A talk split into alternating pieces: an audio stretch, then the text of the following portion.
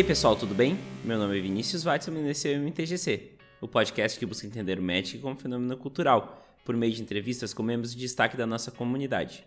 Para o episódio de hoje, convidei o TP Dino. O TP é juiz de Magic e tem uma história longa apitando torneios ao redor do mundo. Junte-se a nós para entender um pouco mais sobre essa vida de Magic. Essa entrevista foi gravada no dia 26 de junho de 2020. Eu sei, eu sei, tem um monte de gente querendo dizer que a pandemia não é nada demais e que podemos voltar à normalidade. Mas sério, não é bem assim. Fiquem em casa se vocês podem. Para quem não pode, espero que o MTGC seja um jeito de esparecer. Muito obrigado pelo seu esforço. Vamos nos ajudar para passar por mais esse desafio. A quarta temporada do MTGC é patrocinada pela Burn Mana. A sua quarentena vai ficar bem melhor agora que a Burn Mana lançou o beta do seu organizador de torneios. Com funcionalidades feitas para você criar um torneio com facilidade ou jogar um torneio pronto e organizado, esta é a mais nova funcionalidade da plataforma. E essa promete. Aproveite que ainda estamos no beta e experimente para propor a Burn Mana funcionalidades que você acha importante e ajude a plataforma a deixar o organizador de torneios do melhor jeito possível. Isso tudo enquanto organiza um torneio com seus amigos do conforto de sua casa. Não perca tempo e acesse burnmana.com mtg organizador torneios e saiba mais. Siga o MTGC nas mídias sociais para não perder nenhuma atualização do que acontece atrás do microfone. No Facebook e no Instagram é MTGC Podcast. No Twitter são dois perfis. O arroba MTGC Podcast avisa quando tem um episódio novo, enquanto o meu pessoal, arroba Vini Weitzman, é para discussões sobre assuntos relevantes do Magic e de outros assuntos também. Um outro jeito muito legal de interagir com o MTGC é mandando um e-mail com feedbacks, dicas de episódios ou apenas a forma como você escuta o MTGC.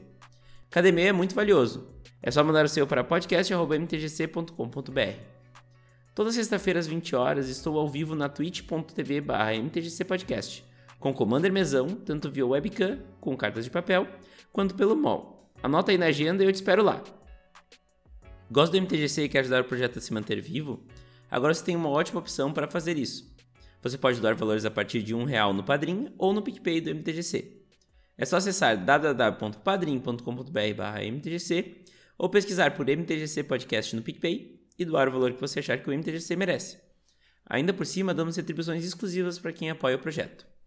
Inclusive, os padrinhos da categoria Aprendiz de Usa para Cima têm seus nomes citados no MTGC. Cícero Augusto e Diego Leão Diniz, muito obrigado pelo apoio de vocês ao MTGC. Agora, fiquem com a entrevista.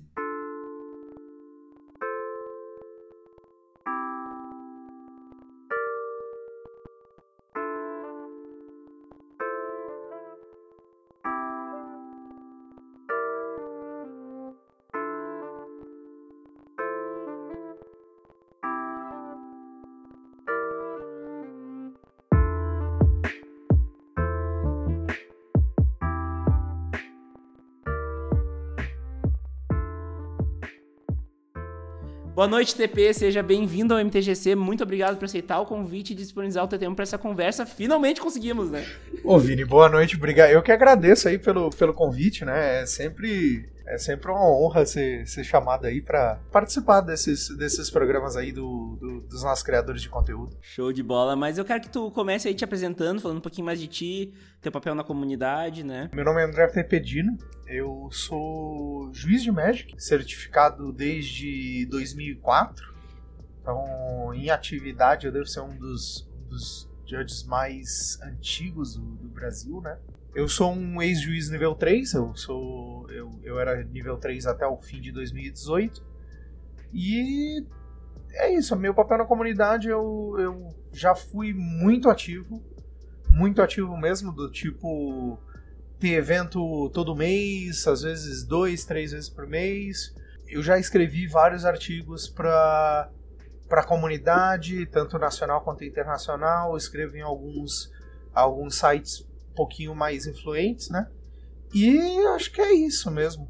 Show de bola. A gente vai aprofundar um pouco mais sobre isso, mas antes a gente vai falar um pouco mais sobre essa tua relação com o Magic. E para começar, eu queria saber onde tu se criou, de onde tu tá falando agora, qual a tua ocupação e como o Magic entrou na tua vida. Eu sou nascido em Florianópolis, mas hoje eu moro em Brasília, moro aqui há seis anos. O Magic ele entrou na minha vida de um jeito muito esquisito. Na verdade, ele é esquisito, mas é o que muita gente passa. Que quem, quem me apresentou o Magic foram meus colegas de, de colégio, né? Uhum. E, só que o esquisito é que, tipo, uma semana depois que eu comecei a jogar, todo mundo parou. Putz. Foi, foi tipo, a gente comprou uns decks e tal. E daí, por um acaso, eu e um amigo meu, que começou a jogar depois, a gente decidiu, pô, a gente quer continuar a jogar.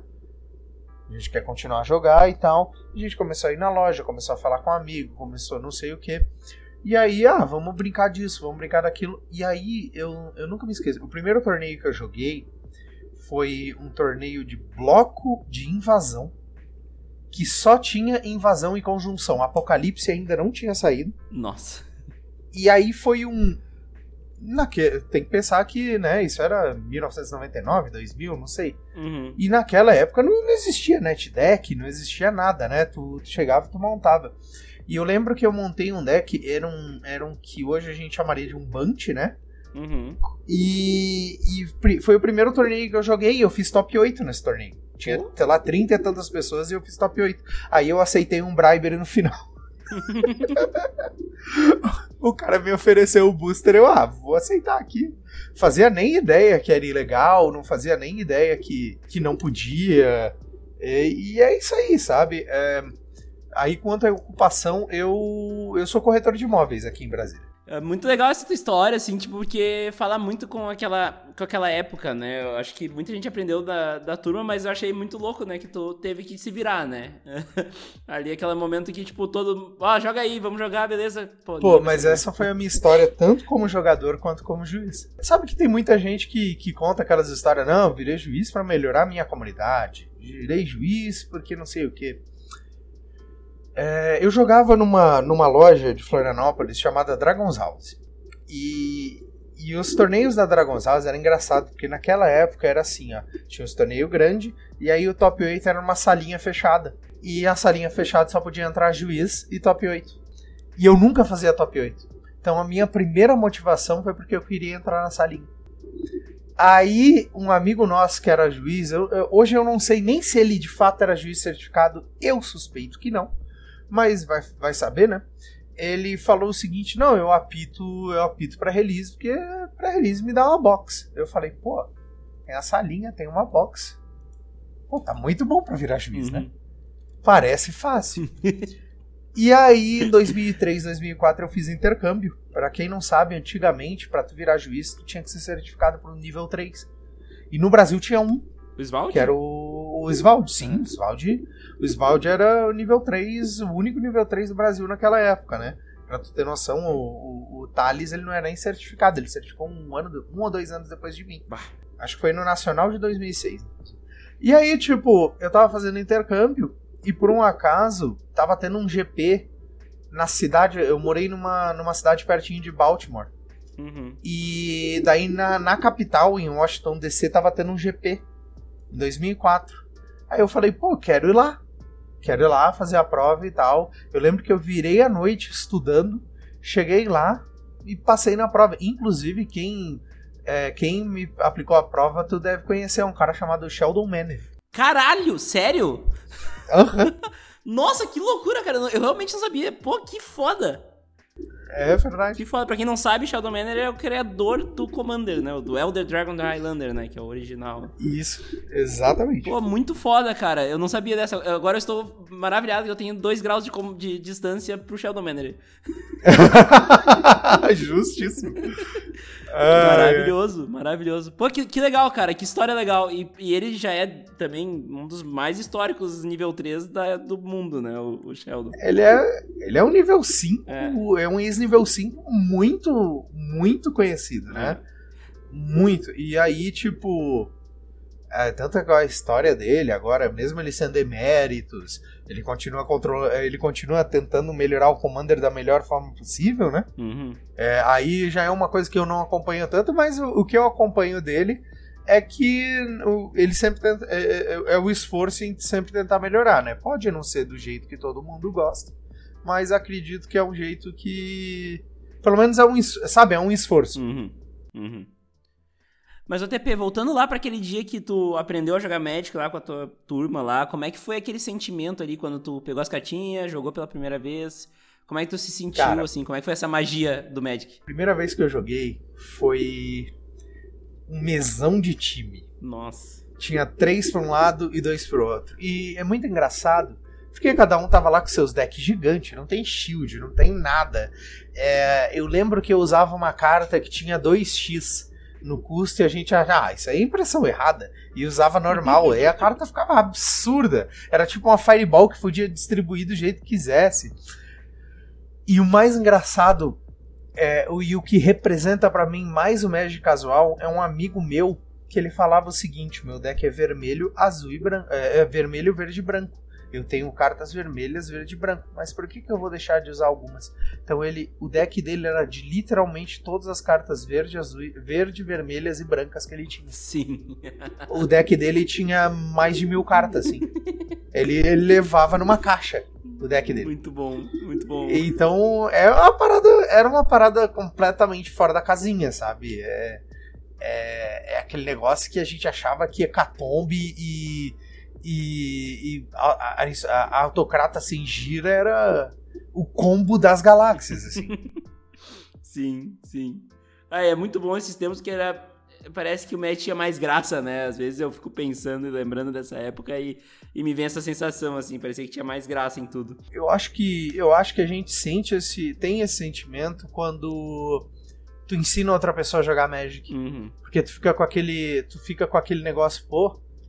É, eu tô com até um pouquinho de inveja de ti, porque tu tá sentindo isso aí que eu senti há muito tempo e eu sinto saudade. Aham. É um, uma oportunidade que a gente, entre aspas, já usou, né?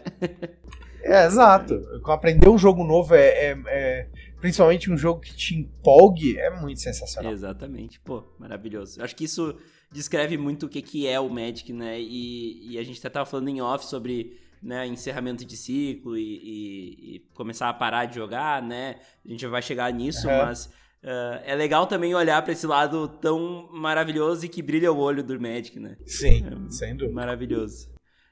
Bom, então o que que o Magic significa para ti, né? A gente falou agora, eu acho que um pouco sobre esse sentimento, né? Mas resumindo um pouco mais sobre esse sentimento, né? Do que que o Magic significa para o TP, para o TP Dino. Cara, é, isso vai isso vai parecer um pouquinho mais pesado, tá? Mas eu eu posso te falar com tranquilidade que em certo momento da minha vida o Magic salvou a minha vida. Tá? É, em 2012, 2013, eu passei um momento muito apertado de depressão. Muito apertado. É, e, e, várias vezes até pensei algumas coisas muito mais pesadas das pessoas que. Né, as pessoas que passaram por isso sabem como é que é. O, o a angústia que a gente passa, o peso da, das coisas, tudo fica mais pesado, tudo fica mais, mais tenso, né? E por curiosidade, 2013, eu falei, não, vou, vou lá apitar um. Vou apitar um evento lá. Aí eu apitei, achei maneiro tal. Voltei, né? Porque o último evento que eu tinha apitado é, foi em 2009, eu acho, Nacional.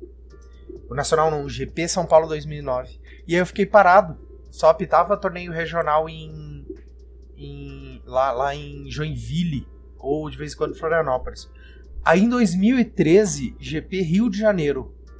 GP Rio de Janeiro foi foi o entre aspas derradeiro para mim, porque eu falei, não, vou lá jogar, vou fazer a prova de nível 2 e acho que se eu não passar, acabou. Aí eu fui lá, sentei, fui fazer a prova. Para quem não, para quem tava lá no GP, sabe que aquilo lá foi um dos piores GPs para as pessoas que atenderam, porque era um. O famoso GP sem ar-condicionado, né? Era um, era um o, o, local, né? Que eu não sei, eu não lembro da palavra que usa, tipo, local mesmo, né? É a Venom, né? A gente, normalmente, a gente chama normalmente de Venue, né? É, parecia um forno de pizza. Ele era de tijolo à mostra, todo fechado e ele não podia abrir a porta porque tinha um esgoto aberto do lado. Nossa. Então era uma, era uma das coisas. Foi um absurdo. Agora tu imagina eu. Domingo, já tô eliminado do Day 2, né? Uhum. É, vou fazer a prova pingando suor em cima da prova. Nossa. Foi, foi um, um negócio desesperador. Aí, tipo, a gente. E daí, tipo, água. A minha grande sorte é que eu conhecia muitos judges do, do staff, e aí eu não tinha que pagar, sei lá, 5, 6 reais na garrafa de água. Sim, nossa. Porque, é, porque eu não sei nem, tipo, eu não consigo nem dizer não, é superfaturado, porque eu acho, eu tenho quase certeza que a staff do, do GP tava tendo que pagar um preço muito parecido por, por causa da urgência. Uhum. Sabe? É, é, é complicado, né? O pessoal de São Paulo organizar um evento no Rio é apertado. É. É, inclusive, pra quem não sabe, é, se vocês já viram aquele uniforme de juiz, que é aquela camiseta preta mais fininha, ela foi criada por causa desse evento. Sério? Até onde eu sei. Caramba. A história que eu conheço é que a, que a Helene Berjot veio e viu o quanto que a gente tava derretendo. E aí disso criaram essas camisetas mais, mais leves. Eu não tenho certeza disso. Foi a história que chegou pra mim, mas faz muito sentido que eu tava de chinelo, bermuda e camiseta e tava morrendo. Eu não estava na staff como juiz, né? Uhum. É, e eu tava lá passando ruim, né? Sim. E aí imagina. Sim. É, tinha amigos, é, tem uns amigos meus que estavam passando mal de verdade lá, então. Esse, esse é um GP infame justamente por isso mesmo. Eu, eu já ouvi falar várias vezes disso. É o, o famoso GP Rio de Janeiro, É, né? exatamente, exatamente. Mas enfim, e aí, tipo, eu fiz a prova e aí eu tirei 78. Tinha que passar 80. Ah, Aí o. Quem, quem me avaliou foi um juiz latino-americano, fora do Brasil, né? É, que era o Carlos Rada. Carlos Rada. E ele, e ele ficou chateado de verdade que eu não tinha passado, né? Uhum. É, quem, quem aplicou a prova, quem fez a prova foi um nível 3 da Argentina, o Juan Del Compare. E quem, quem me avaliou, né, veio conversar comigo, fez a entrevista, foi o Carlos Rada. Aí, aí beleza, daí ele, pô, ele viu que eu tava chateado, não sei o que, daí eu falei, ah, porra, me fudi, né? Perdão, perdão a palavra, mas foi o que aconteceu, já era. Pô, vou parar de jogar Magic, acho que caguei tudo, né? Duas semanas depois, eu recebo uma notícia de que corrigiram a minha prova errada e eu tinha passado. Nossa. Eu passei com 80 na lata. Nossa. Porque corrigiram, corrigiram uma questão errada, botaram. Como é que funciona fazer as provas do- no sistema? Eles vão lá, tu bota as respostas, e aí o, o- o próprio sistema dizia, não, passou, não, não passou, sabe? Não tinha correção à mão. E aí aconteceu do. do do, do, do Juan colocar uma nota errada e ele falou: Foi a única prova que eu errei. Nossa. Aí, tipo, eu passei. E daí eu virei, tipo, tinha, sei lá, quatro, cinco juízes nível 2 no Brasil, era um número irrisório. Eu fui o primeiro juiz de nível 2 de, de Florianópolis, né? Uhum. E eu acho que eu fui o segundo do sul do Brasil. Porque o primeiro foi o Rafa. O Rafa, é. É, um- uma sugestão que eu posso dar é ouvir o episódio que eu fiz com o Pedro Vilela, que ele conta mais ou menos dessa época também. Ah, né, que, que ele falou que quando. Que aí daí no, no âmbito do Rio Grande do Sul, né? Ah, E ele, quando, quando ele pegou o nível 2, eu, eu disse que o Rafa queria beijar ele, de tão, de tão infeliz que ele não ia mais precisar, fa- precisar fazer as aprovações de todo mundo do Rio Grande do Sul. é, pois é, o Pedro. Pedro é um grande juiz, trabalhei muito com ele, gosto muito, muito dele. Muito de verdade. Hum, Não, a entrevista com ele é maravilhosa, assim como essa tá sendo, né? É, eu, eu, tu é o terceiro juiz que eu trouxe seguido agora, né? Eu trouxe o Pedro, depois a Bia, a Playmobia, e agora é tu, porque eu quis dar esse, essa valorizada aqui pra, pra comunidade de juízes, que é uma comunidade que tá sempre nos bastidores, né? E ela é vital pra o, pro Magic funcionar, tá ligado? Mas dessa avisa pra Wizards que a gente é vital, não sei se ele É. sabe. Não, é, é isso faz parte dessa, dessa, dessa ideia. Eu, eu dar essa importância maior porque é, é, é, é que assim, eu acho que os players também não entendem a importância muitas vezes, sabe? E é importante trazer o juiz pro juiz poder ter esse, esse espaço. né? Justíssimo. Vini, eu acabei de me tocar que eu não, eu não terminei de explicar com relação ao Magic e a minha, a minha vida, desculpa. O negócio é o seguinte, chegou 2013, eu virei nível 2, né? E aí, o que, que aconteceu? Eu apitei mais um evento, apitei mais outro evento, mas ainda tava meio lento. Só que eu tinha alcançado meu objetivo, querendo ou não, né? E aí, 2014, eu falei, vou apitar um PTQ em Porto Alegre. Apitei o PTQ em Porto Alegre. E lá eu conheci três pessoas, né? Não, não, não vou entrar citar nomes. E uma delas é uma pessoa que hoje eu não tenho mais contato, mas é uma grande responsável por eu ter começado a viajar. Porque ela falou o seguinte, pô, tu deveria fazer mais disso. E disse, pô, vamos, vamos pro evento lá em, São Paulo um evento de Brasília. Aí eu mandei mensagem para um amigo meu, que é, é, Eu não sei se tu conhece o, o Fox. Ele é, se eu não me engano, é, não vou entrar em detalhes, ele é um lojista de São Paulo, né? E, e, ele é um amigo meu de muitos anos, porque a gente apitou vários nacionais juntos. E, e eu falei, Fox, tu vai organizar um PTQ. Tem vaga para mim? E ele falou, tem, pode vir. E aí era um PTQ de, sei lá, 300 pessoas. E tava lá eu, de, de juiz de última hora pra apitar. Aí teve um PTQ em Brasília, aqui em Brasília. Que eu não vim pra apitar, eu vim pra jogar.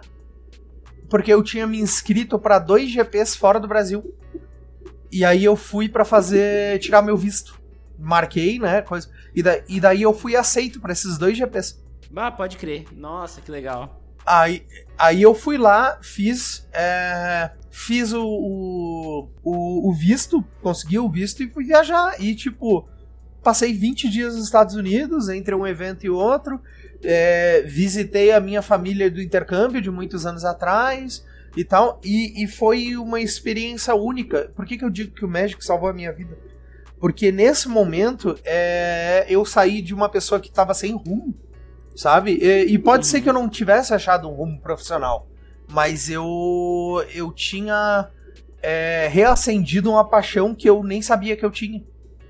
Sabe? Tanto Nossa. que eu terminei os GPs de 2014, eu tinha outro GP em agosto já direto, mais um, mais outro, mais outro, mas eu não pude viajar por problema de saúde. E daí, tipo, essa vida de juiz que me trouxe para Brasília. Eu vim trabalhar aqui na, na Inside Games de Brasília, né?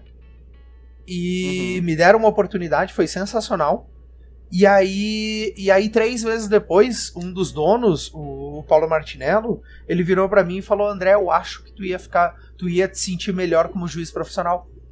Aí três meses depois eu saí da eu saí da loja e fui apitar um GP em janeiro, GP ou fevereiro, não me lembro, foi o GP San José de 2015. E desde então eu só fui. Eu lembro muito de tu fazendo vídeos no Cabrito Montes mostrando os GPs lá fora. E era bem legal, assim, tu ver esse. Primeiro, a tua visão como juiz, né, do GP, e segundo, ver como era um GP lá fora, né? Uhum.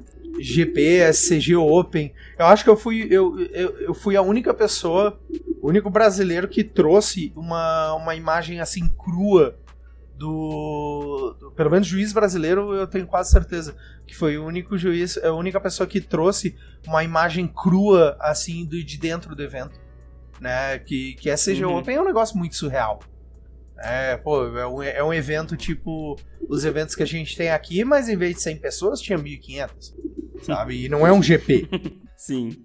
Sim, isso é absurdo. Mas, enfim, uh, qual a tua percepção sobre os caminhos do Magic? A gente já falou de passado, vamos falar de futuro, né? Que, que agora a gente está vendo muita coisa acontecendo e para juízes, principalmente com essa digitalização, né, de, de, de, campeonatos, hoje por força maior, né? Mas muitos campeonatos têm sido, uh, os campeonatos digitais têm sido super valorizados, né?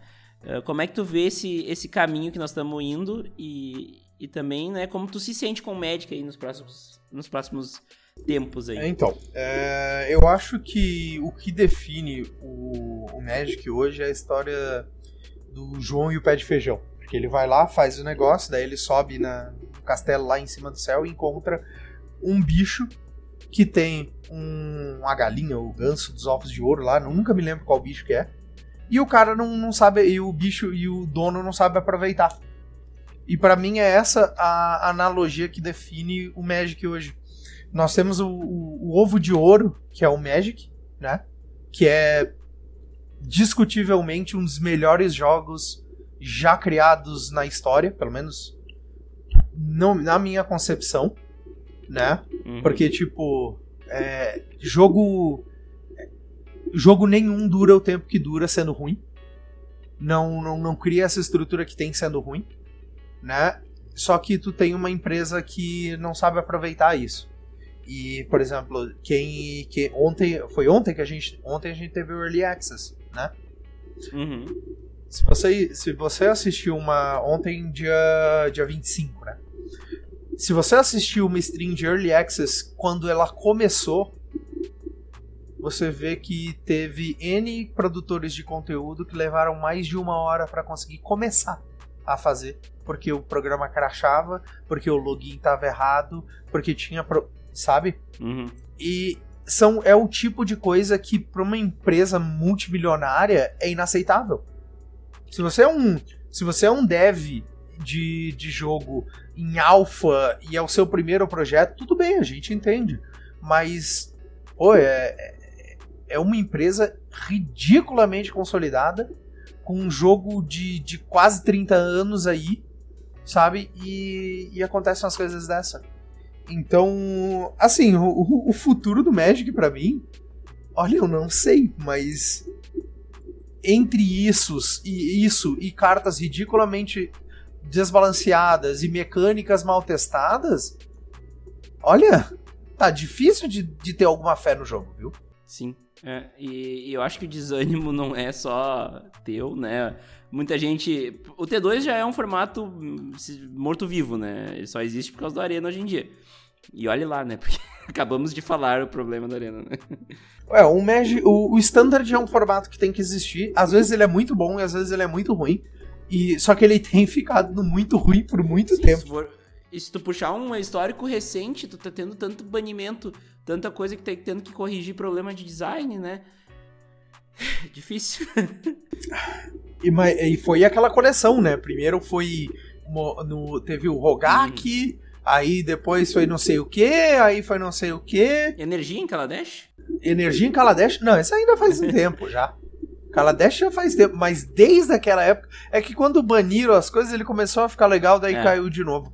É, só que, tipo, eram umas coisas absurdas, mas não eram. Como é que eu vou dizer? Existia umas. Não era erro de design. Eu acho que eu. É. Não, era, ah, claro era. que era. era. Não foi erro de design, foi falta de sim, treino, te, sim. teste. Agora, eu acho que não teve uma. Num Magic moderno, não teve uma, uma um clamor quase unânime de banimento quanto o Oco. É. O Oco é, é, tipo, ele é claramente um erro. Ele é claramente um erro. E tipo, logo em seguida tu tem um problema que é quase tão problema quanto o Oco, talvez mais problema, porque ele começou a dar problema em todos os formatos, que é o a mecânica de companion. E daí eu te pergunto, Vini, como é que como é que eles conseguem lançar uma mecânica que tem que ser ratada três meses depois, ou um mês depois, ou dois. Sabe? Não faz é, sentido. E um exercício interessante é tu voltar pra 2013 e falar para ti mesmo em 2013 que isso ia acontecer em 2020, né? Tipo, não, tu tá louco?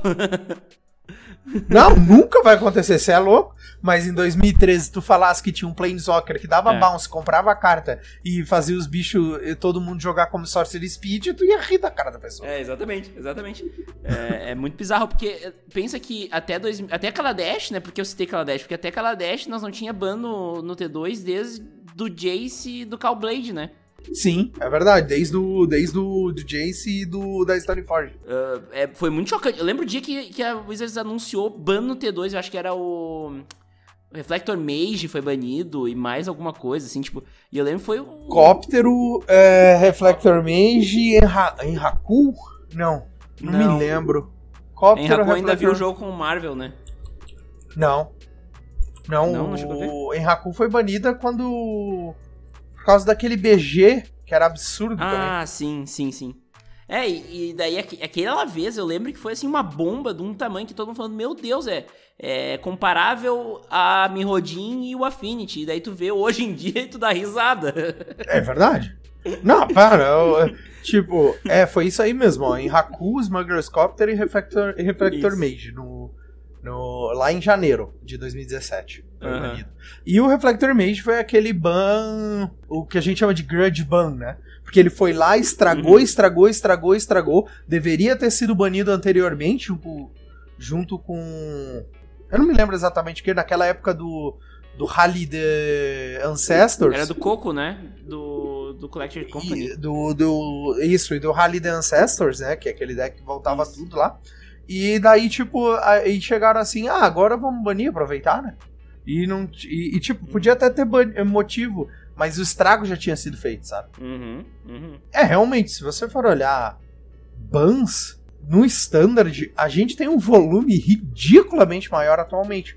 O que é ruim, mas é ruim de um jeito diferente. Porque, querendo, é, querendo ou não, vários bans. Por exemplo, o ban do Energy, a gente falou, né? Ele, ele é um uhum. ban que, na minha opinião, é mais baseado na tentativa da Wizards de fazer uma mecânica interessante.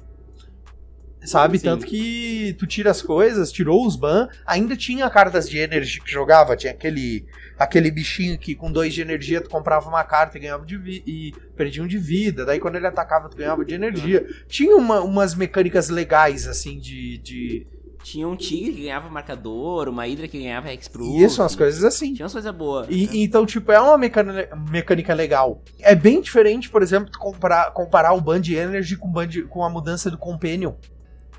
Porque Nossa. o Companion não tinha. Ah, esses, esses é, Companions são balanceados. Não. O, uhum. A mecânica era, era completamente desbalanceada. Sabe? É, e, e, tipo, é real. É... Magic com oito cartas na mão é ridículo. Sabe? Ridículo é, de forte. É. E fora, fora que Lutri é uma carta que nasceu banida no Commander. Que né? ridículo. Né? Que, que coisa. Não, não muito feio. Mas tudo bem, mas a gente não, entende, né? A gente. O pior é que Lutri, o pior é que Lutri eles mandaram pro comitê, hum. pro comitê saber, olha, é problemático. Justo, justo, pelo menos, pelo menos avisaram, né? Não, é absurdo, é um absurdo. É, foi spoilada, Isso é uma coisa que aconteceu pouco, né? Eu, eu me lembro que aconteceu com o Derevi no, no, ah, no French hum. Commander, acho que foi lá nas antigas. E Derevi foi, foi meio que insta-banido do, do Fate Commander, né? Eu lembro que eu, eu tenho um deck do Derevi, da Derevina né? e, e, toda vez que eu ia jogar, a galera falava, mas ela é banida, dizendo French Commander, na lista francesa. Justiça. Inclusive, né, parênteses também importante pra galera que é nova no Magic, a lista francesa do Commander era uma lista feita pra X1, né? E ela era diferente da lista do Commander Wizards, que a gente chamava, que na real era o Commander do comitê, era uma bagunça. É um comitê que não era comitê, né? Que era, existia um comitê, mas é. a gente não sabia, né? Exatamente. Bom, TP, depois de tudo isso, qual, qual é o papel cultural mais importante do Magic para ti? Como a gente falou, tu viajou, né, o mundo inteiro por volta do Magic como juiz, mas, né, parte importante de vários, vários eventos aí. Eh, como é que tu vê também o Magic né, se relacionando com culturas diferentes, né? Eu acho que isso deve ser bem interessante de ver. Eu acho que o que o Magic traz, principalmente quando a gente viaja, é... mas mesmo que não viajar, só de tu, por exemplo, tu pegar e tu ir para São Paulo, tu vê muita diversidade. Muita diversidade. Porque, porque para tu ir para um GP, você só tem um requerimento, que é você gostar de Magic certo? Você não vai porque é, é, você é de um grupo ou você é de uma de uma crença ou você é de uma área de trabalho. Você vai porque você gosta de Magic. Inclusive a gente brincava que o Brasil é o único lugar que, que você vai para um você tira folga do trabalho para para jogar um GP e tu encontra o teu chefe lá. Sim, muito bom. É, sabe? Bom. É, isso, isso eu já vi acontecer foi uma vez só, foi. Acho que foi em 2016 e foi a coisa mais engraçada do mundo. Uhum. Pelo, pelo menos para mim, né? E daí, tipo. E aí, quando, quando a gente vê essa realidade, tu vê que, tipo, tem gente de todo, todo o, todas as né, variações que talvez nunca se, fossem amigos não fosse, não fosse pelo Magic. Uhum. E, e essa, essa variação, essa diversidade foi uma foi um dos, uma das coisas mais enriquecedoras para minha vida, porque é uma das coisas, porque tipo, quando tu vai lá, tu não conhece só gente, né, assim como a gente. Eu conhe, é, eu tive a oportunidade como juiz de, de conhecer muita gente do, do mundo é, do mundo LGBT, muita gente é, não sabe é, que é o como é que é aquele é, gênero não é, a, a, pessoa não binária, uhum. é, pessoa, sabe? pessoa trans, é cara, é, eu, eu não sei explicar direito, mas é um negócio que explode a tua cabeça quando tu vai pontuar as diversidades das pessoas, sabe? Porque tu começa quando tu quando tu entra num grupo tão diverso quanto esse, tu começa a a ver o quão errado tu tá nas coisas que tu pensa. Uhum. E pra mim, esse foi o, o valor cultural do Magic. Ele me ensinou que a minha vida, a- o- o que eu sei, o que eu vejo, era uma absurdamente pequena amostra do que é a realidade das coisas. E aí, tem até uma, tem até uma coisa que a gente brinca, e esse é muito menor que o outro, que eu, fui, eu cheguei um dia, tava, ó, tava eu, um juiz italiano, que o pessoal até conhece, que é o Ricardo Tessitori, que veio apitar em 2016 aqui no Brasil, né? Aí tinha um outro juiz da, da Espanha e um juiz americano. Aí eu cheguei pra ele, eu cheguei pro, pro americano e falei: Não, tu sabe que quando a gente cumprimenta as pessoas, a gente, a gente conhece as pessoas, a gente dá um abraço, a gente dá um beijo e tal, uma coisa assim. Ele assim: Como assim, cara? Como assim vocês têm esse tipo de contato? Falei, não, mas isso é normal dele, assim, como é que tu cumprimentaria uma pessoa que tu conheceu? Ah, sei lá, numa dessa eu aperto a mão, dou tchauzinho, uma coisa assim. Aí eu chamei, e daí e, e tá- tava eu e o italiano ali, né? Uhum. Aí a gente chamou o espanhol e perguntou, e como é que faz? Ah, um beijo no rosto, um abraço, coisa. Daí o cara saiu, não, peraí, não, chega, chega. e começou, e saiu fora. Então, tipo, quando a gente via essas diferenças de cultura, também, isso, isso é uma coisa muito diferente, né? É, por exemplo, o- os americanos falavam que você não podia. é, que seria uma. Um, um- um- erro você, por exemplo, depois de um evento, um GP, você sair com uma pessoa que era estava jogando no GP. Uhum. E aí, e aí um juiz europeu me falou: não, mas espera aí, tu, tu passa teu dia aqui, sabe? É, essas pessoas são as pessoas mais próximas que tu tem de pessoas que tu te relaciona e, e que gostam das mesmas coisas que tu. Se essas pessoas estão fora do limite, tu vai ficar sozinho pra sempre. Nossa, sim. Sabe? Era era uma, era uma diferença de valores muito forte. Então eu acho que eu acho que a diversidade é a melhor parte, é a parte da cultura que mais me impactou dentro do Magic. Mas, Apesar de, claro, né? é, Magic não é um jogo acessível, sim. né? Infelizmente ele não é um jogo acessível. É, então falta muito dessa diversidade. Falta mesmo a gente ver. é, a gente vê. Existe uma predominância, né? Claro. Mas essa, mas essa pouca diversidade que tem, ela é muito marcante. É, vou te dizer que eu conheci muita gente de, de características e pessoas que eu nunca conheceria mesmo. E, e outra, eu conheci São Paulo como eu nunca conheceria se não fosse o Magic. E, e concordo com tudo que tu falou. Muito legal mesmo, TP. Muito legal mesmo.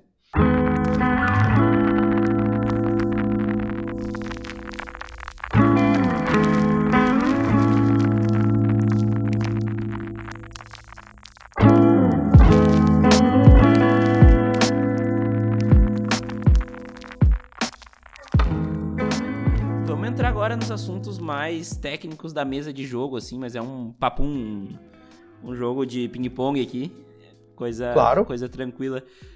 Quero começar então com uma pergunta que eu falei que era coisa tranquila, mas para algumas pessoas é muito fácil, para outras pessoas é muito difícil. Qual é a tua cor Hum. preferida? Azul.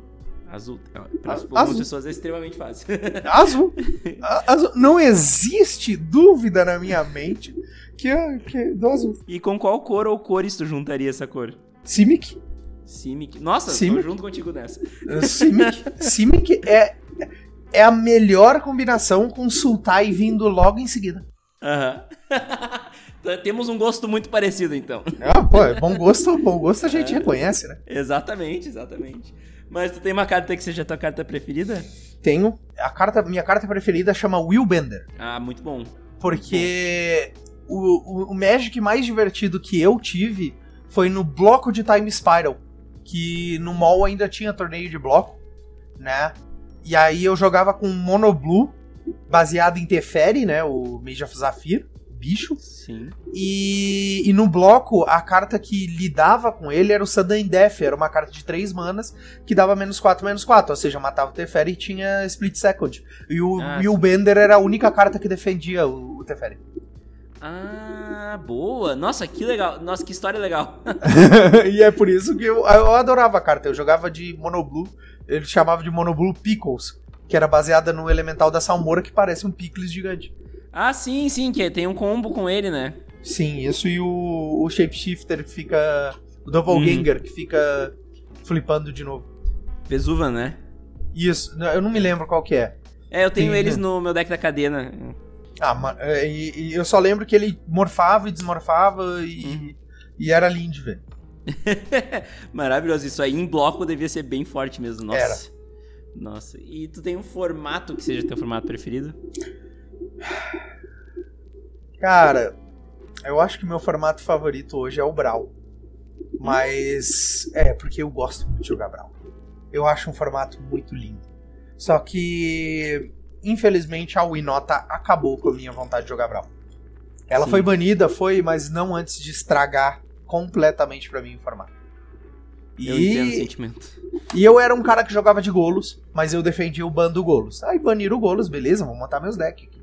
Uhum. Montei o Nileia, maravilhoso, divertido. Por que, que eu gosto muito do Brawl? Porque ele é o commander que é acessível para mim. Porque eu sou, eu sou colecionador, colecionador de standard. Então eu tinha. Ah, é Brawl? Beleza, eu tenho tudo. E eu tenho mais três cópias de cada carta para emprestar pra comunidade. Ah, boa. Entendeu? Então, tipo, eu sozinho montava seis, oito decks. Uhum. Sabe? Pra, pra. Então botava na mão de muita gente, coisas assim. Porque eu quero jogar, né? E se tiver mais gente, vai ter mais jogo. É, então, por mim. E também porque eu acho muito divertido. Acho muito divertido jogar Brawl. É. Acho que e, cara, o, ele é o commander dizer... fácil. É esse que é real. Ele é o commander fácil. Sim, sim, concordo. Eu vou te dizer que eu, eu tenho um commander da Tatiova que ele nasceu um, um Brawl, assim, e eu lembro que eu curti bastante jogar, assim, no início. Uhum. Daí depois eu acabei jogando Commander ao invés de Brawl, né? Então. Não, tá tudo bem, faz é. parte, né? É, mas tirando o Brawl, né? Que é esse formato. Eu sempre fui parcial ao Standard, ele estando bom, ele estando ruim. É, até, até a época do Oco. O Oco pra mim foi o. Foi o. A gota d'água. Uhum. Sabe? A gente tem que. Foi a gota d'água a gente ter que fazer um GP brasileiro com um dos piores formatos standard que a, a nave mãe sabia que o formato estava inaceitável e, não de, e decidiu não fazer nada. Uhum. Eu sei que deve ter várias outras repercussões, mas essa é a impressão que ficou para mim, jogador leigo, que não tem nenhum acesso interno com relação ao que fizeram com o formato. E não é à toa que foi né, o que foi o GP que infelizmente não fez jus à, à comunidade maravilhosa, imensa que tem no Brasil. Sabe que teve um outro GP que também foi bem prejudicado por um standard que foi o Porto Alegre 2017. Então, o Porto Alegre 2017 é engraçado, porque o pessoal diz que ele foi prejudicado, mas se tu falar com o Rafael, ele diz assim que o main event estava ruim, estava pequeno, mas o side events sim. foi um sucesso completo. Sim, sim. Então, tipo, sim. é, realmente pode até ser que, que estragou, entre aspas, estra, é, machucou o standard, machucou o main event, mas não machucou o side, né? Então não Sim. machucou o GP como um todo. Mas de qualquer forma, deixa marcado lá, né? 2000, é, GP 2017, deixa eu pensar. Não, GP 2, São Paulo, é, Porto Alegre 2017 eu não fui. Ah, sim. Um dos poucos do Brasil que eu não fui aceito. Sério? É. Nossa, eu não sabia. Eu vou, vou te, eu, eu vou te expor o motivo. Ah. Eu pedi 100 reais de ajuda de custo. Nossa. Aí na semana seguinte eu fui aceito para um GP nos Estados Unidos que eu ganhei uma ajuda de custo de 150 dólares por dia. Nossa. aí, aí eu olhei e falei assim, pô, é, é impossível você não fazer uma comparação. É, não é possível. E aí, tipo, eu pensei assim, pô, o GP brasileiro não me valoriza, o GP americano me valoriza, sendo que eles têm uma pool muito maior para escolher de sabe? Uhum. Essa, essa foi a impressão que eu tive no momento. Depois a gente a gente conversa, a gente fala coisa que talvez não tenha sido bem assim. E eu não tô julgando a, a organização do GP. Né? Tem N outras pessoas que podia ter chamado. Gente melhor que eu, gente tão boa quanto eu, gente que talvez é, não fosse tão boa, mas fosse mais barata. Não sei, sabe? Mas essa foi a decisão do evento. E eu, eu falei: olha, eu me acho muito bom. Sim. Mas se vocês não querem, se, se eu não valho 100 reais a mais, essa é a minha, essa é a minha condição para ir. Vocês não acham que eu valha? Tudo bem. Sim, sim. Certo. Então, é, foi esse motivo que eu não fui. E daí em São Paulo, três meses depois, ou seis meses depois, não me lembro quanto tempo foi, foi em setembro, eu virei nível 3 em São Paulo. é, tu vê, né? É, as coisas acontecem e, e, eu acho que a tua história ela mostra um pouco essas, é, isso também, né, TP? As coisas acontecem de algum jeito, elas têm que acontecer, elas vão acabar acontecendo se tu continua tentando, né? Sim, com certeza. Eu acho que é, eu tenho uma filosofia de vida muito simples. Ou você ganha ou você aprende. Você só perde quando você desiste. É. Exatamente. Bom, TP, e, e, assim, eu até tenho aqui, se jogar Commander, mas Brawl serve também. Qual o teu comandante preferido, em, em, independente de formato, e por quê? Meu comandante favorito é o Tá Seguro. No, no, no Commander. Sim, nossa, eu, bom Foi o único, eu fiquei, eu fiquei bons dois anos com o Tá Seguro montado. E ele, ele era groselha, casual, e mesmo assim ele era muito forte, ele era muito divertido e eu adoro a mecânica do Tá Seguro, eu adoro ativar aquelas quatro mana pra, pra puxar uma carta ruim, uhum. ruim do meu cemitério. Adoro, adoro, adoro. É, e, e, então, porque na verdade o meu, o meu commander favorito não pode ser o commander, né? Que é o Profeta de Crufix. Sim. Sim. Nossa. Então, então o Tá Seguro foi foi um dos dois que marcou a minha vida. O outro foi o Carador, uhum. mas não foi tanto quanto o Tá Seguro. Tá Seguro foi, nossa, Tá seguro foi. Agora, o que eu tive os melhores resultados foi com Animar. É, Animar é um puta de um deck mesmo. Pra fechar aqui essa sessão, qual foi o momento em game mais engraçado, divertido ou marcante que tu te recorda? GP São Paulo 2017. Cê, eu não sei se tu, se tu lembra, mas tinha um cantinho de. de criadores de conteúdo. Uhum. E lá tinha umas mesinhas pra Commander, né? Eu, eu, eu cheguei para ele. Eu não conhecia ninguém naquela época. Conhecia tio Vini, não conhecia. Não conhecia eu conheci o Guma. O Guma é meu amigo de infância. É, Tudo manezinho. Não, mas eu não conhecia mais ninguém. Uhum. E a gente chegou assim: pode usar essa mesa aqui? Ah, pode. E aí, quem sentou na minha mesa para jogar comigo, porque eu tinha uma hora antes do minha, da minha avaliação para nível 3. Uhum. A pessoa que sentou na minha mesa comigo foi duas pessoas e a Carolina Moraes. Pode crer. Aí eu comecei, eu botei uma Blood Moon na mesa no turno 1. Leyline de Blood Moon. Né? Foi tipo. É, land, land não sei o que, land cripta, Blood Moon vai. Uhum. Aí ficaram olhando com aquela cara de bunda assim, né? Aí eu, é. ai, ai, muito bom, muito bom.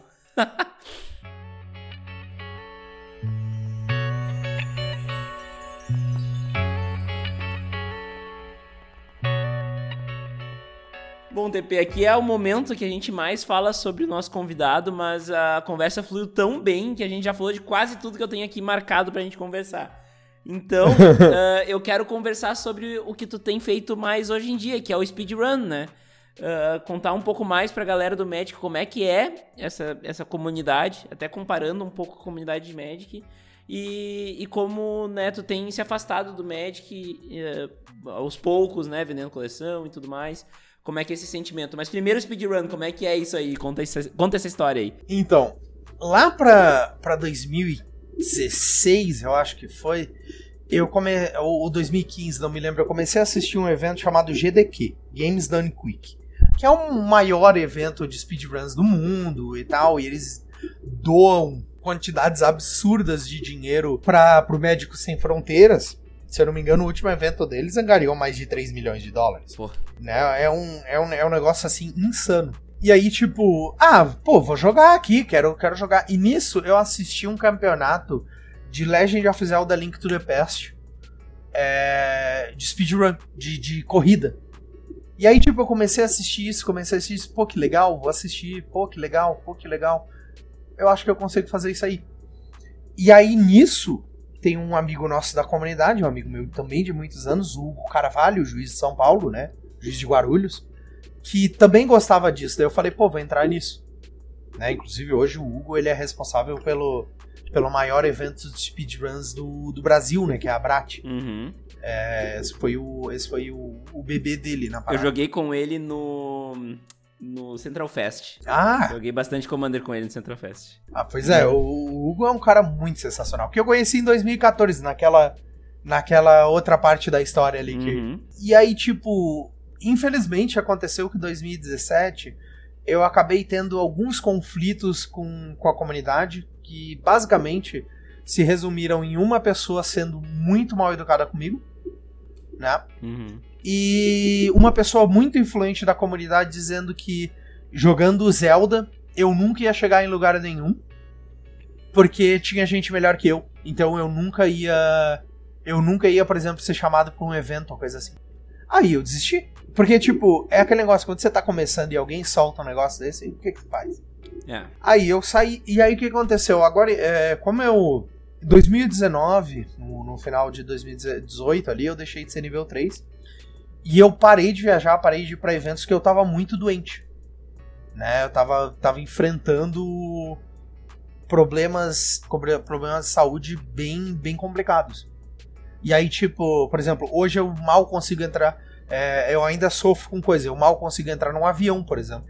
De tanto que eu viajava. E aí foi acontecendo de eu, eu, não ter muito rumo nas coisas, eu não achava o que fazer. Eu tinha todos os decks montados do Standard, tinha, eu tinha uma pool Modern legal, e, mas eu não queria jogar Magic. Eu ficava na frente do, do, do computador. E eu falei: Quer saber? Eu amo Zelda Link to the Past. Eu aprendi inglês com 8 anos de idade. Jogando a Link to the Past com um dicionário na mão, tá? Dicionário português e inglês. Uhum. E esse jogo marcou a minha vida e eu adoro jogar ele. Ah, vou jogar aqui no speedrun. E, pô, agora eu tenho equipamento, vou fazer um stream. Aí eu comecei a fazer, comecei a fazer, comecei a conhecer mais gente. Aí veio um grande amigo, hoje um grande amigo, chamado é, Tso, que entrou na minha stream e falou: Cara, tu corre isso aí, que legal. E graças a ele eu conheci outras pessoas, conheci mais uma pessoa. É engraçado, quando tu tá na stream de alguém, ele faz raid em outra pessoa, você conhece aquela pessoa, né? Uhum.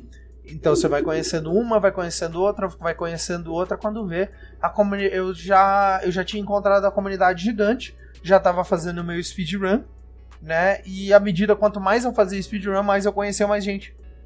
Pode crer. E, e, e foi, né? Foi, foi, foi só crescendo assim. Não, eu não, eu não sei explicar quando que aconteceu, eu só sei que aconteceu e foi mal bom. Foi mais ou menos naquela época que a gente tava jogando LOL, né? Foi isso Aham. também. Nós tava jogando LOL Foi naquela? galera. Ensinamos o Thiago, de Arplaninalta, a jogar LOL.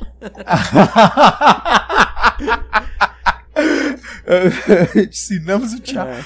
Pra quem, pra quem não, não acredita, o Thiago não pistolava no LoL. É verdade, é verdade. Ele não pistolava. Ele... O tanto que ele pistola no Magic, ele é ele era muito educadinho no LoL. Ah, Muito. É, controladaço, olha. Isso é uma coisa do Magic, né, né, TP? Tipo, tu carrega aquelas pessoas que tu conheceu no Magic pra outros jogos, pra outras atividades, pra outras coisas, né?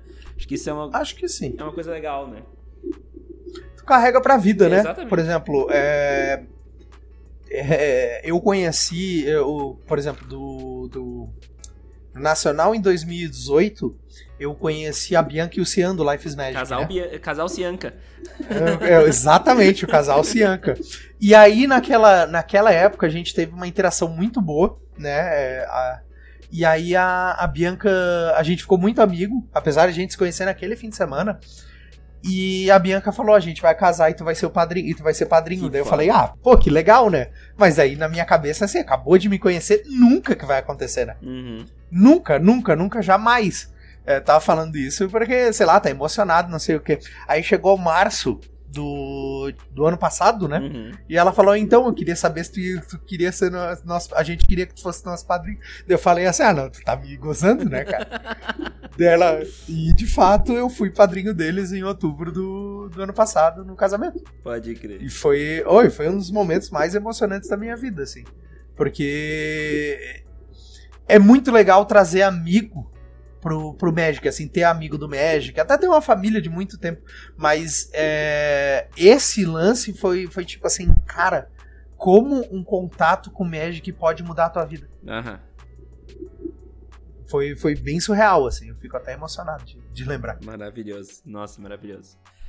Bom, TP, eu acho que só pra gente finalizar, assim, como é que. A gente falou um pouco sobre como tu tem se sentindo com os próximos passos do Magic, né? E, e um pouco dessa decepção com a Wizards, que eu acho que na real é um pouco geral, né? Eu acho que a comunidade Magic inteira é decepcionada com a Wizards, né?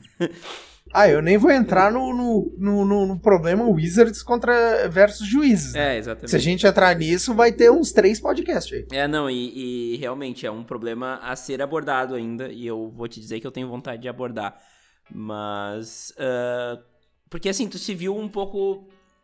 Um pouco perdido no propósito dentro do Magic, né, nos últimos tempos pelo Bastante. que eu entendi. Então, com Bastante. a Wizards abandonando hum, cada vez mais os, os juízes, com com o standard cada vez pior, né? E, tu, e vendo uma, um, um, futuro próximo não tão animador, eu acredito que tenha sido os ingredientes, né? Sim, é aquele negócio, né? Quando a gente termina um relacionamento, as pessoas tendem a dizer: ah, mas não deu certo. É, ah, não deu certo. Que pena. Mas a real é que deu certo até não dar mais, né? Uhum. Seja eterno enquanto dure o famoso. É, exato. Tipo, não é porque terminou que não deu certo. Uhum. Talvez o final não, não foi o inicialmente planejado, até tenha sido. Mas, tipo, não quer dizer que a jornada não foi boa, uhum. sabe? Então, tipo, eu não me arrependo de ter começado a jogar Magic. Eu não me arrependo de ter ido jogar um GP dois anos depois que eu comecei a jogar, que foi o GP Curitiba 2001. É, não me arrependo de ter continuado a jogar, mesmo quando eu era um adolescente barra universitário, sem dinheiro para nada e sem chance nenhuma de, de manter uma coleção, sabe? É, eu não me arrependo de ter feito mil, mil eventos à torta e direito, viajando para lá e para cá. Talvez eu devesse ter feito de uma forma diferente, talvez, mas agora eu tenho a experiência que eu não tive. É a mesma coisa que você você querer dizer, ah, eu joguei errado, quando você sabe as três cartas do topo do teu deck. É, e os erros do passado eles te trazem para essa maturidade que tu pode olhar e ver os erros do passado, né? Ou tu ganha, ou tu aprende. Exatamente. Né? Exatamente. Então, então, o que que culminou, né? Eu eu estou vendendo minha coleção inteira agora eu, eu pretendo não colecionar mais Magic, pelo menos agora. Por quê? Porque. E daí tem a ver com o speedrun. É, aqui, Brasília é, um, é, uma cidade extremamente bem servida quando o assunto é Magic. Eu posso, exceto por segunda-feira, eu consigo jogar Magic todos os dias da semana. Todos os dias. Uhum. Modern, Standard, Legacy, é, Draft, Pioneer, qualquer coisa. Só que chegava no dia, eu tinha carona, eu tinha deck, mas eu olhava assim, pô, eu prefiro streamar. Uhum. Eu prefiro jogar. Eu prefiro jogar meu Zeldinha. Sabe? Eu prefiro fazer o speedrun. Hoje eu, inclusive, por exemplo, tava fazendo uma live de Life Strange. Que é um baita jogo, pelo que eu tô vendo. É um, é um jogo bem diferente, bem diferente do que eu faço. Ele é mais um de história, né? Uhum. E, e é bem sensacional. E eu prefiro muito mais isso que jogar Magic. Ah, mas depois eu podia jogar Arena. Bom, a gente sabe como é que é o Arena, acho que ninguém recomenda jogar o Arena, né? Uhum. É, então. E esse, e esse acho que foi o motivo mais derradeiro, o fato que eu não tava usando mais minhas cartas. E se eu não tô usando as minhas cartas, o que, que adianta eu ter um monte de cartas? Exatamente. Sabe? Eu não sou colecionador. Eu coleciono, mas eu nunca colecionei só pra ter as coisas na parede, sabe? Sim. Se for pra botar coisa na parede, eu tenho meus quadrinhos, minhas coisas assim, mas não é a mesma coisa. É, não, eu, eu, eu também sou da. Eu falo sempre que as cartas foram feitas para jogar e carta não tem que estar tá na pasta nem na caixa, tem que estar tá no deck, né? Justo. E se não tá no deck, tem que, tu tem que dar um jeito de se livrar dessas cartas, né? Mas eu acho que. Eu acho que todo esse episódio mostrou como o Magic foi bom para ti, sabe? Como. É bonita a tua história Sim. no Magic. E que talvez não seja um fim, talvez seja um hiato. Mas que agora é hora de dar um tempo, né? E, e eu acho que isso é do Magic também, né? Mas uma coisa que eu quero deixar bem claro, mesmo que ano que vem eu não, eu não pague o Judge Academy ou eu não me inscreva coisa, eu nunca vou deixar de ser o juiz do povo, viu? Uhum. Nunca, nunca vou ser aquela, deixar de ser aquela pessoa que as pessoas mandam mensagem para tirar dúvida, duas horas da manhã sobre o Commander, que vai, no, vai na live do tio para tirar dúvida, sabe? Eu não quero deixar de ser essa pessoa. Uhum. Porque essa, essa parte do Magic é a parte que é divertida para mim. Eu, eu já usei esse serviço aí, esse serviço não oficial é, aí. É, por favor, por favor. É, essa é a vantagem de ser amigo do juiz, né? Uhum. Pode tirar a dúvida. Então, eu, a, a parte divertida para mim apesar de eu ter sido, eu ter começado como juiz que queria ganhar boxe, sempre foi de tirar a dúvida do povo, de, de, de, de sanar, de, de garantir que o Magic que as pessoas estão jogando é o mais saudável possível. E se tiver alguma coisa errada, eu poder dizer, olha, não é bem assim. Uhum. Porque eu, porque a, eu nunca vou deixar de gostar da comunidade de Magic. Elas têm seus problemas, assim como toda a comunidade de, de, de, jogo que existe no mundo.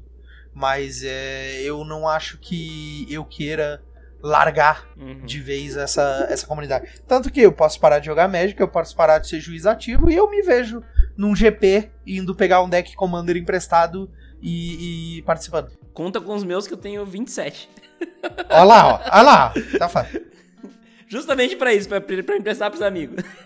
Aí, ó, perfeito. Quando a gente sair desse inferno de pandemia, a gente faz essa aí, com certeza. Show. Ai, ai.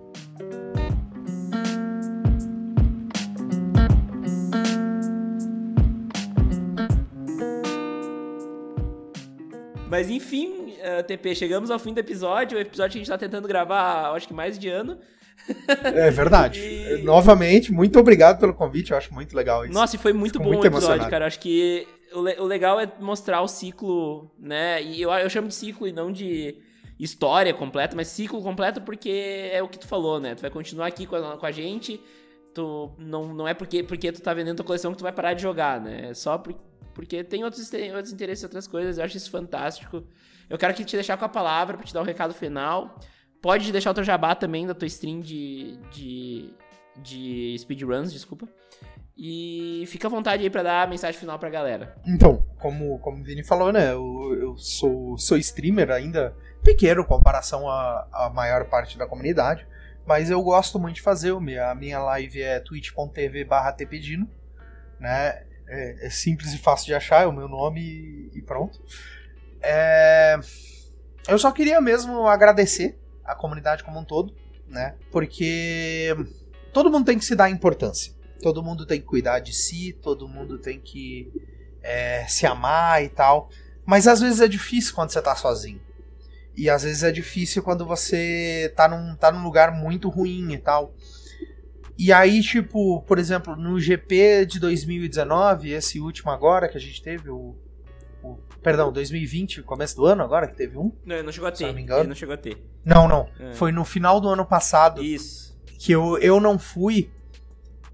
N pessoas vieram me falar, pô, cadê o Tepedino? O Tepedino não veio. É, perguntaram do Tepedino, cadê? E ouvi da comunidade internacional, sabe? Pô, a gente sente tua falta. Pô, é, tu tem que vir aqui. Pô, é, é, teu trabalho é, é, massa, tu és uma pessoa legal, é, tu faz falta. Quando você tá num momento muito difícil da vida, ouvir essas coisas é uma parada que, que te dá muita força. Então eu só tenho a agradecer a comunidade é, por, me, por me apoiar, por, por, não, por não desistir de mim mesmo quando eu desisti. Eu larguei, eu tive que dar um passo para trás e, e ouvir que, que eu sou bem quisto e que as pessoas querem, sabe, que eu apareça, ou querem que eu tire dúvida no canal do Vini, do, do tio Vini, ou que te, querem que eu apareça aqui no, no teu podcast, é, é muito mais do que eu já. É, eu já. Eu almejei na minha vida. Eu só queria ser um juiz legal, sabe? Mas eu nunca achei que eu ia chegar nesse ponto. E eu só tenho que agradecer a todo mundo que me ajudou e que me apoiou até chegar nesse ponto. Show de bola, TP. Muito obrigado pela tua presença. Foi do caralho. Essa foi a última entrevista do MTGC da quarta temporada. Oh, que quero massa. agradecer a presença de todos. Eu quero aproveitar também assim, o embalo. Eu agradecer a presença de todos. Tem mais um episódio semana que vem que é pra fechar a temporada, explicar o que aconteceu nessa temporada e o que espera vocês na quinta. Mas eu acho que nós não podíamos fechar a temporada do, de jeito melhor do que desse jeito. Muito obrigado, TP. Pô, querido, eu que agradeço. Um abraço e até semana que vem. Tchau. Tchau.